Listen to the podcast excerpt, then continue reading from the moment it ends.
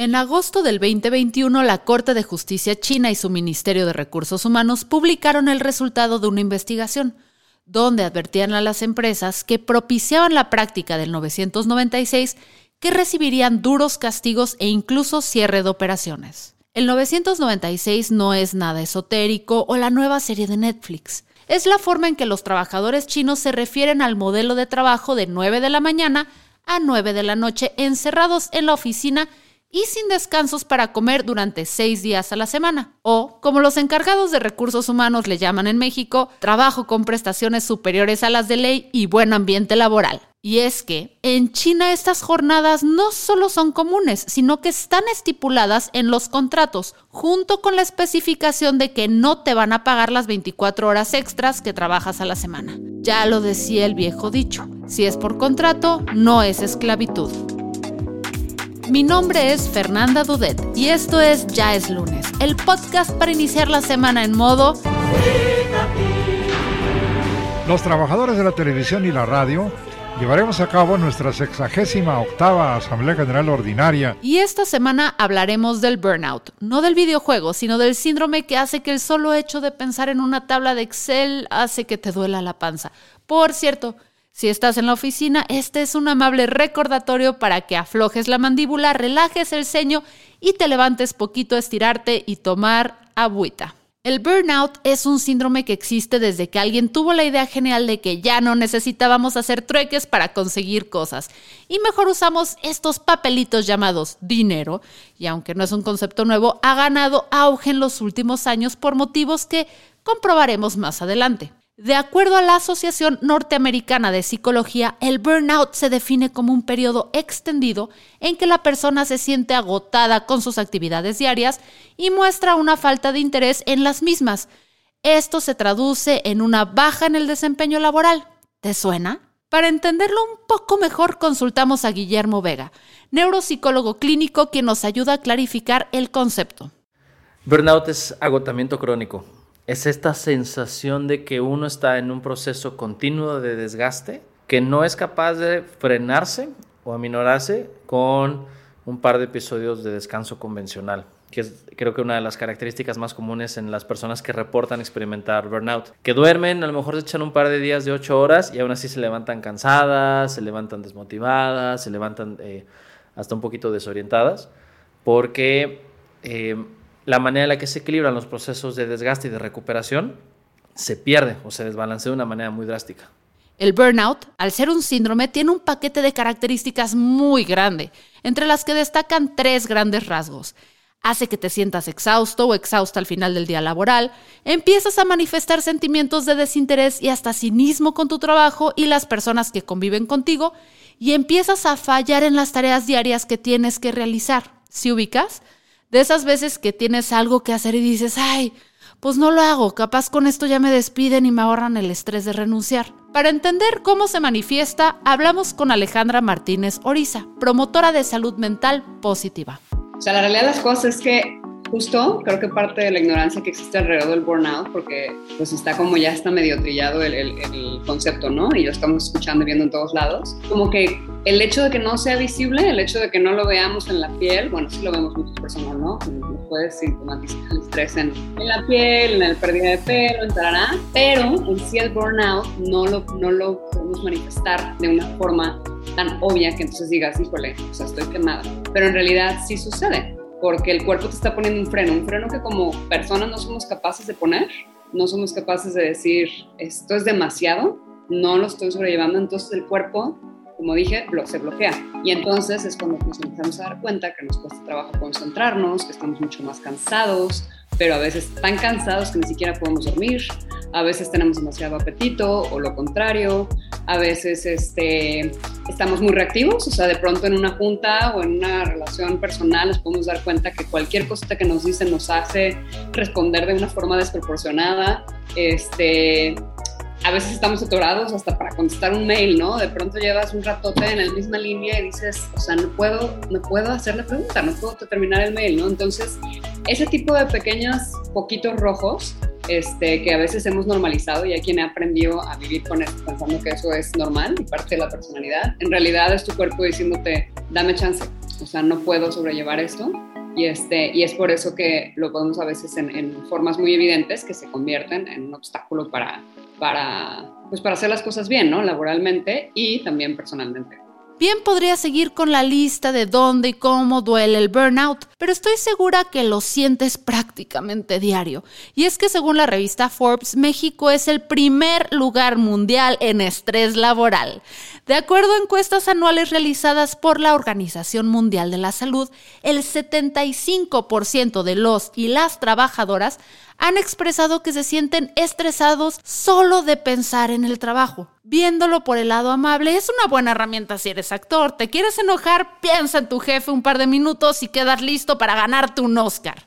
Esto no solo genera empleados más tristes y que se sienten fatal cuando se dan cuenta que solo usan su casa para llegar a dormir. El estrés laboral y todo lo que conlleva genera pérdidas anuales equivalentes al 4% del Producto Interno Bruto Global, de acuerdo con estimaciones de la Organización Internacional del Trabajo. Por eso, la selección mexicana de fútbol nunca logra nada relevante.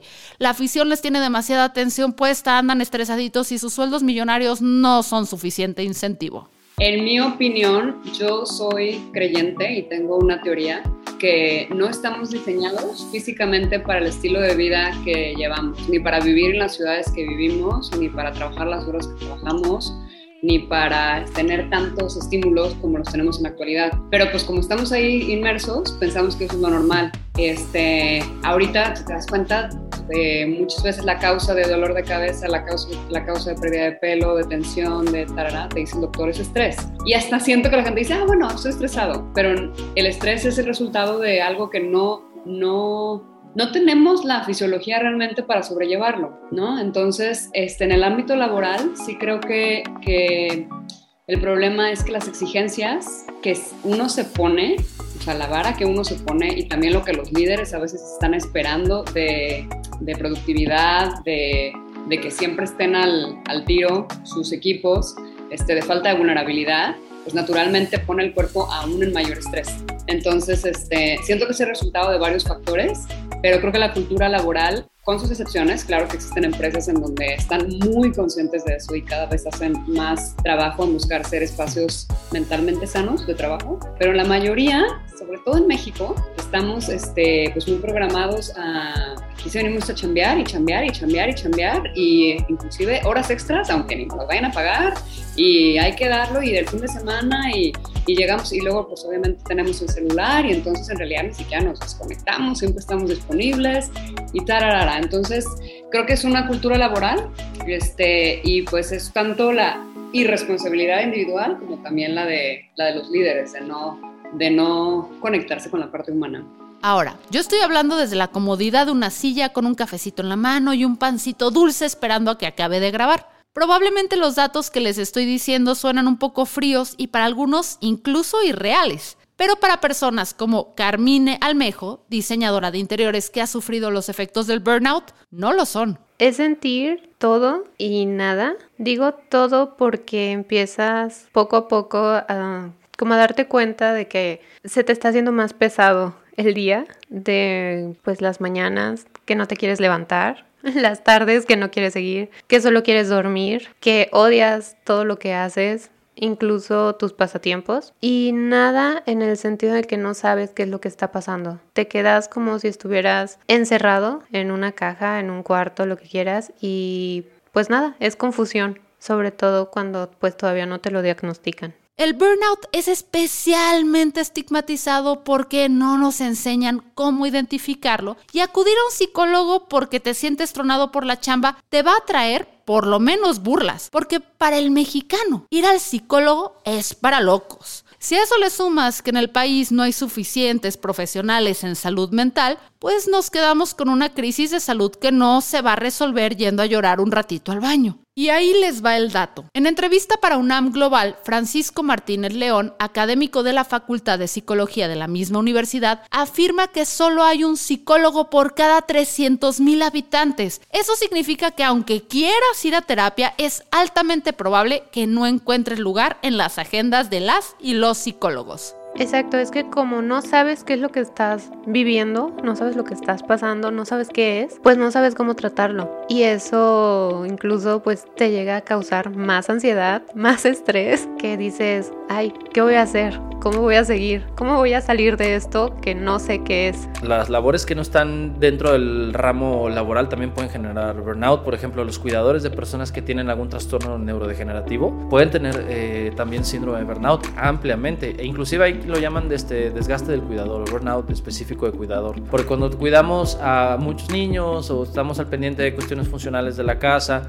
que tenemos a nuestro cuidado adultos que están enfermos, todo el tiempo estamos enganchados con lo que puede hacer falta, y si no hay una manera de gestionar algunos procesos para que alguien más los haga o saber que se van a resolver por sí mismos, todo el tiempo se nos demanda estar en alerta, y cuando todo el tiempo estamos en alerta, las ventanas de oportunidad que tenemos para recuperar se pierden. Un día de trabajo cuando estás completamente quemado puede ser peor que tener piojos. Si lo que escuchas a continuación te parece familiar, ten cuidado.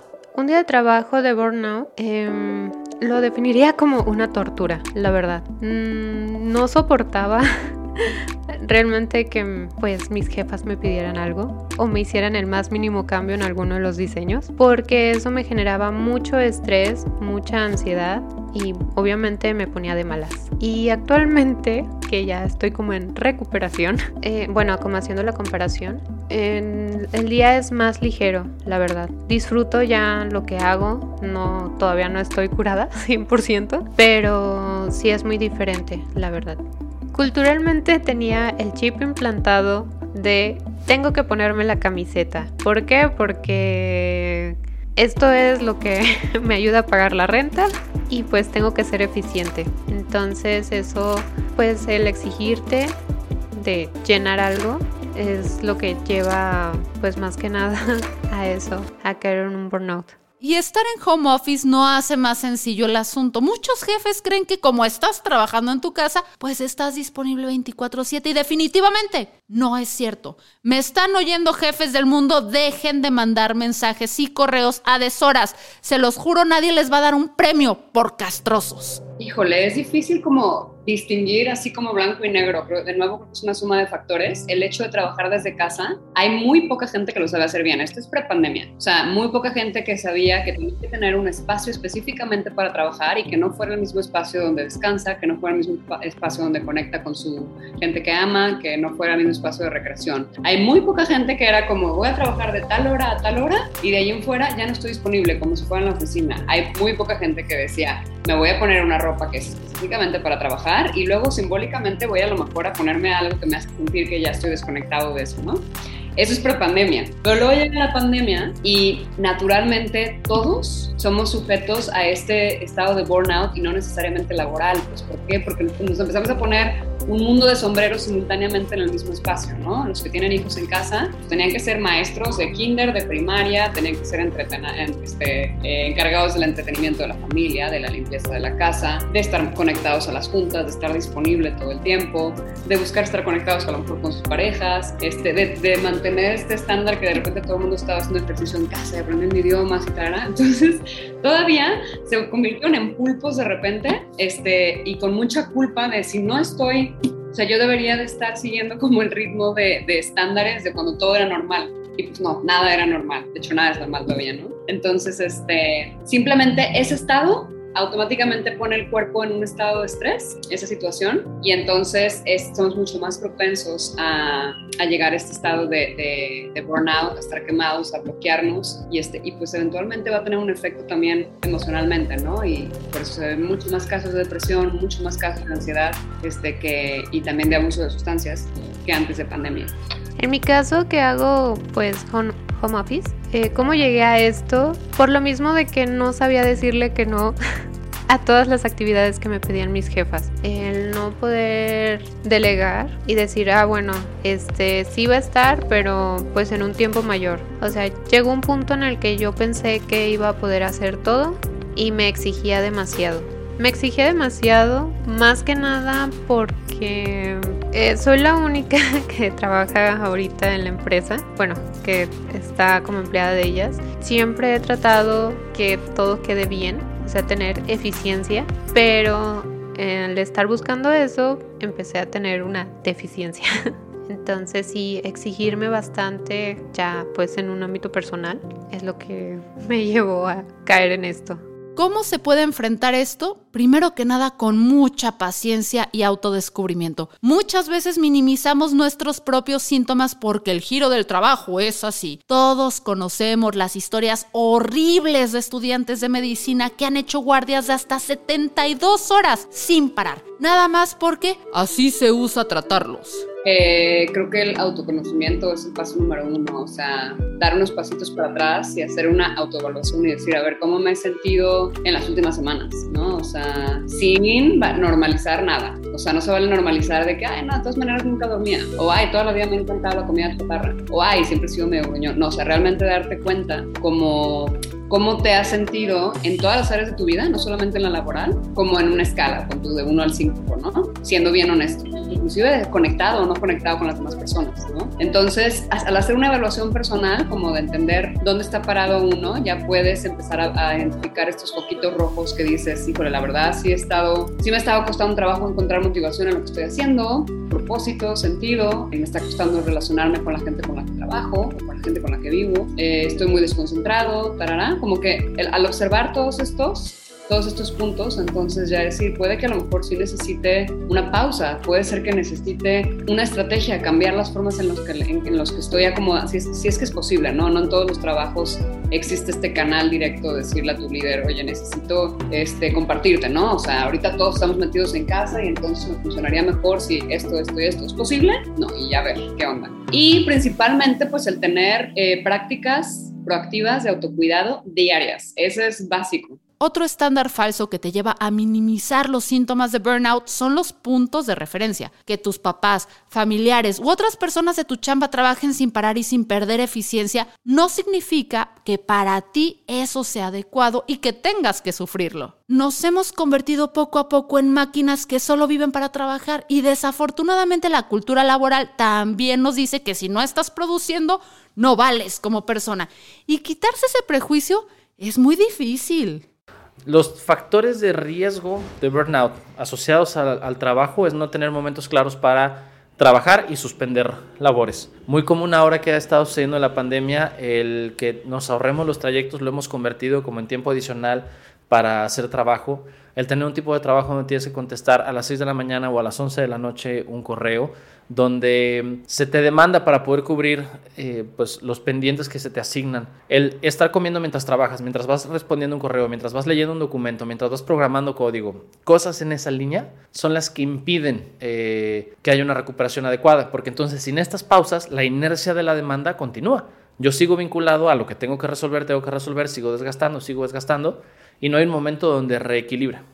Acudir a un profesional de la salud mental es vital para encontrar tus indicadores de estrés o los detonantes de los mismos y al mismo tiempo encontrar la manera en que puedas recuperar tu energía. El diagnóstico se tiene que hacer por especialistas en procesos de estrés, ya sea tanto a nivel fisiológico como psicológico. Varía dependiendo de las personas con quien buscan este primer apoyo, pero lo primero que tenemos que hacer es identificar cuál es el nivel de demanda que está experimentando la persona, qué consecuencias tiene y qué otras áreas de la funcionalidad se está robando. Particularmente importante, y luego un poco lo que te decía hace un momento, la idea de evaluar cómo está el equilibrio entre la demanda invertida y la energía recuperada. Es ahí donde tenemos que prestar particularmente atención. Explorar patrones de sueño, patrones de satisfacción, qué tanto nos mantenemos vinculados a los motivadores que teníamos previo a experimentar el nivel de cansancio en el que estamos. Muy importante. Yo creo que un gran indicador es el asunto del sueño. Cuando duermes mucho y no descansas, ahí hay un desequilibrio en estas rutas psicofisiológicas asociadas a desgaste y recuperación. Eso sí, no todo está perdido. Si tu cita con el terapeuta está dentro de un par de meses, hay ciertas actividades que se recomiendan para sobrellevar este problema.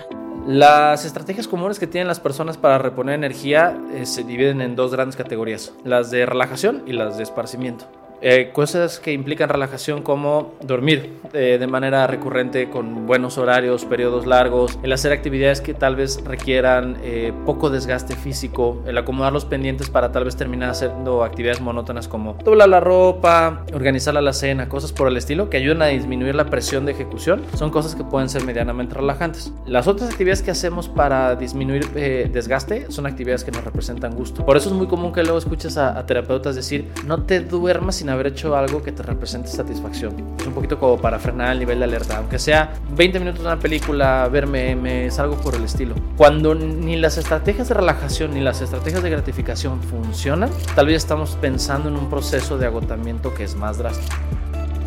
La salud mental no es igualito que la salud física, no es algo que intrínsecamente sucede. Hay que perseguirla y hay que tener hábitos diarios que la promuevan, ¿no? Entonces, y eso pues ya cada quien tiene que explorar, ¿no? Hay gente que el ejercicio le sirve, hay gente que es la meditación, hay gente que se conecta con otras personas. Entonces es el entender cuáles serían tus prácticas diarias que te van a ayudar a mantenerte en un estado de bienestar, sobre todo si vienen épocas más estresantes de trabajo, también hay que prevenir, ¿no? O sea, si sabes que viene una semana de entregas, si viene una semana de cierre de mes y tal, con mayor razón hay que, como si fuera un entrenamiento, una carrera, hay que entrenar para estar listo, para sobrellevarlo mejor y no explotar. Muchísima gente se enferma, ¿no? En cuanto termina el proyecto, así cae en la enfermedad. ¿Por qué? Porque tu cuerpo estuvo así totalmente en supervivencia y en cuanto lo sueltas, ¡pum! Entonces, pues es eso, como ser muy estratégico en cómo uno se cuida a sí mismo. En los pendientes en mi trabajo sí desarrollé técnicas, como nuevas formas de delegar, sin decir delegar. Y también lo que a mí me funcionó es que pues hablé directamente con mis jefas y les dije mi situación, de lo que estaba pasando. Y ellas pues les costó un poco de trabajo poder comprender qué era eso del burnout, pero pues sí me preguntaron cuáles eran mis necesidades y gracias a eso es que pues ahorita ya he estado más tranquilo. Sí, realmente lo que a mí me funcionó bastante es que tuve el apoyo de mi psicóloga, mis jefas estuvieron abiertas a la situación, a que yo les hablara de lo que estaba pasando y poner pues también de su parte para poder apoyarme y de mi parte también aprender a poner límites, a relajarme, ahora sí, y a buscar tiempo para mí. Cosas concretas que me han ayudado más que nada es respetar mis horarios, de a qué horas empiezo, mi horario de comida.